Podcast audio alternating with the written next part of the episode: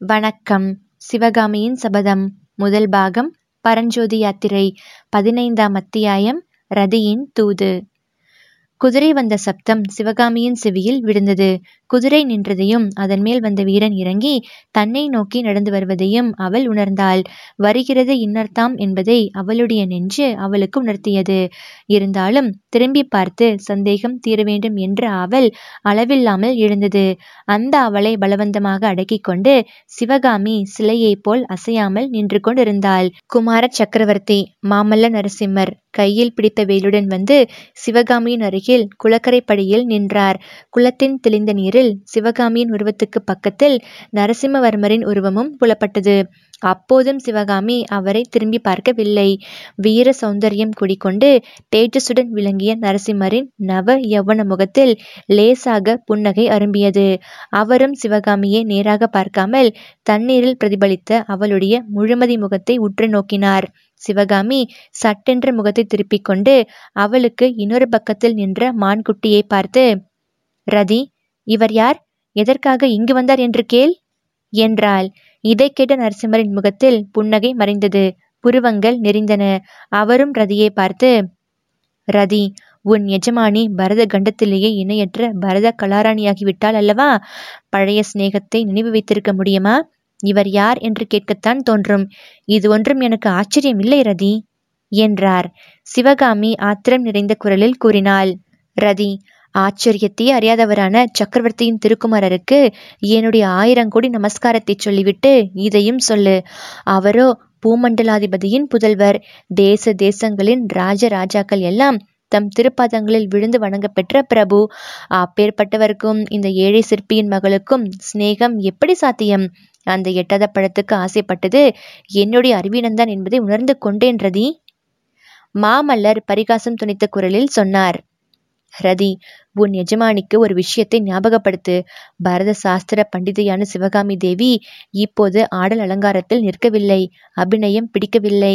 நிறுத்தம் நிருத்தியம் ஹஸ்தம் அபிநயம் ஆகியவைகளை கொஞ்சம் ஒதுக்கி வைத்துவிட்டு என்னுடன் சுபாவிகமாக பேசச் சொல்லு. இயற்கையில் செவ்வரியோடிய சிவகாமியின் கண்கள் இப்போது கோபத்தினால் கோவைப்பழம் போல் சிவந்தன.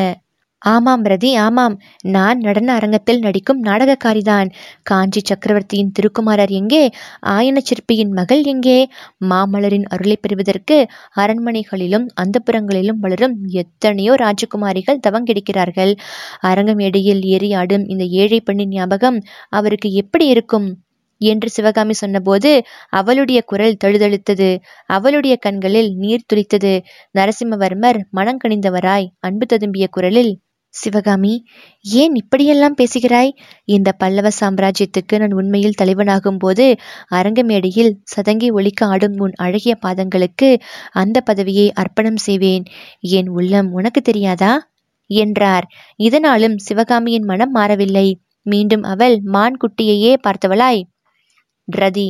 கதைகளிலும் காவியங்களிலும் புருஷர்களுடைய நயவஞ்சகத்தை பற்றி எவ்வளவோ கேட்டறிந்திருக்கிறேன். ஆனால் அவர்களில் யாரும் காஞ்சி குமார சக்கரவர்த்திக்கு இணையாக மாட்டார்கள். என்றாள். நரசிம்மவர்மருக்கு இப்போது உண்மையாகவே கோபம் வந்ததென்று அவருடைய புருவங்களின் நெருப்பிலிருந்து தெரிந்தது.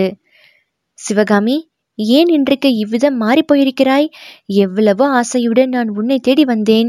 எவ்வளவோ விஷயங்கள் பற்றி பேச எண்ணியிருந்தேன்.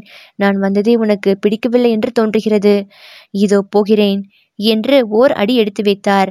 அப்போது சிவகாமி விம்மிய குரலில் ரதி அவர் போகிறதா இருந்தால் போகட்டும். ஆனால் குற்றத்தை என் பேரில் சுமத்திவிட்டு போக வேண்டாம் என்று சொல்லு என்றாள்.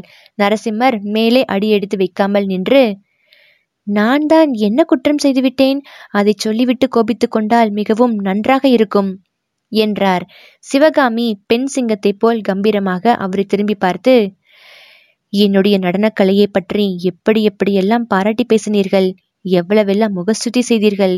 அப்படியெல்லாம் பேசிவிட்டு என் அரங்கேற்றத்துக்கு ஏன் வராமல் இருந்தீர்கள்? என்று கண்களில் கனல் பறக்க கேட்டாள். நரசிம்மர் கலகலவென்று சிரித்து இதை முன்னமேயே கேட்டிருக்க கூடாதா? நான் அரங்கேற்றத்துக்கு வரவில்லை என்று உனக்கு யார் சொன்னது? மேல் உப்பரிகையில் என் தாய்மார்களோடு உட்கார்ந்து பார்த்து கொண்டுதான் இருந்தேன்.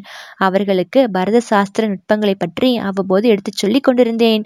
நான் சபையில் நேரில் வந்து உட்கார்ந்தால் ஒருவேளை உன் ஆட்டத்துக்கு பங்கம் விளையுமோ என்று பயந்தேன். அதற்காக இவ்வளவு ஆர்ப்பாட்டமா? என்று கேட்டபோது சிவகாமியின் முகத்தில் அதுவரை காணப்படாத மகிழ்ச்சியும் வளர்ச்சியும் தோன்றின. நரசிம்மரை ஆர்வத்துடன் நோக்கி இதை ஏன் முன்னமே நீங்கள் சொல்லவில்லை? என்று கேட்டாள். சொல்வதற்கு நீ இடம் கொடுத்தால்தானே இன்னும் எவ்வளவோ சொல்ல வேண்டி இருக்கிறது உன்னுடைய சிம்மாசனத்தில் உட்கார்ந்து பேசலாம் வா என்று கூறி நரசிம்மர் குளக்கரையில் மரத்தடியில் அமைந்திருந்த பலகையை பார்த்தவாறு சிவகாமியின் கரத்தை பிடித்து அழைத்து போக எத்தனித்தார். சிவகாமியோ அவர் பிடித்த கையை சட்டென்று இழுத்துக்கொண்டு மானை போல் துள்ளி கரை மீது ஏறினாள். அவர்கள் இருவரும் போய் மரத்தடியில் போட்டிருந்த பலகையில் உட்கார்ந்திருந்ததை ரதி தலை நிமிர்ந்து பார்த்து கொண்டிருந்தது. இனி நம்முடைய தூதிவர்களுக்கு தேவையில்லை என்பதை தெரிந்து கொண்டது போல் அது குளத்தோரமாக கருகருவென்று வளர்ந்திருந்த பசும் புல்லை மேயச் சென்றது.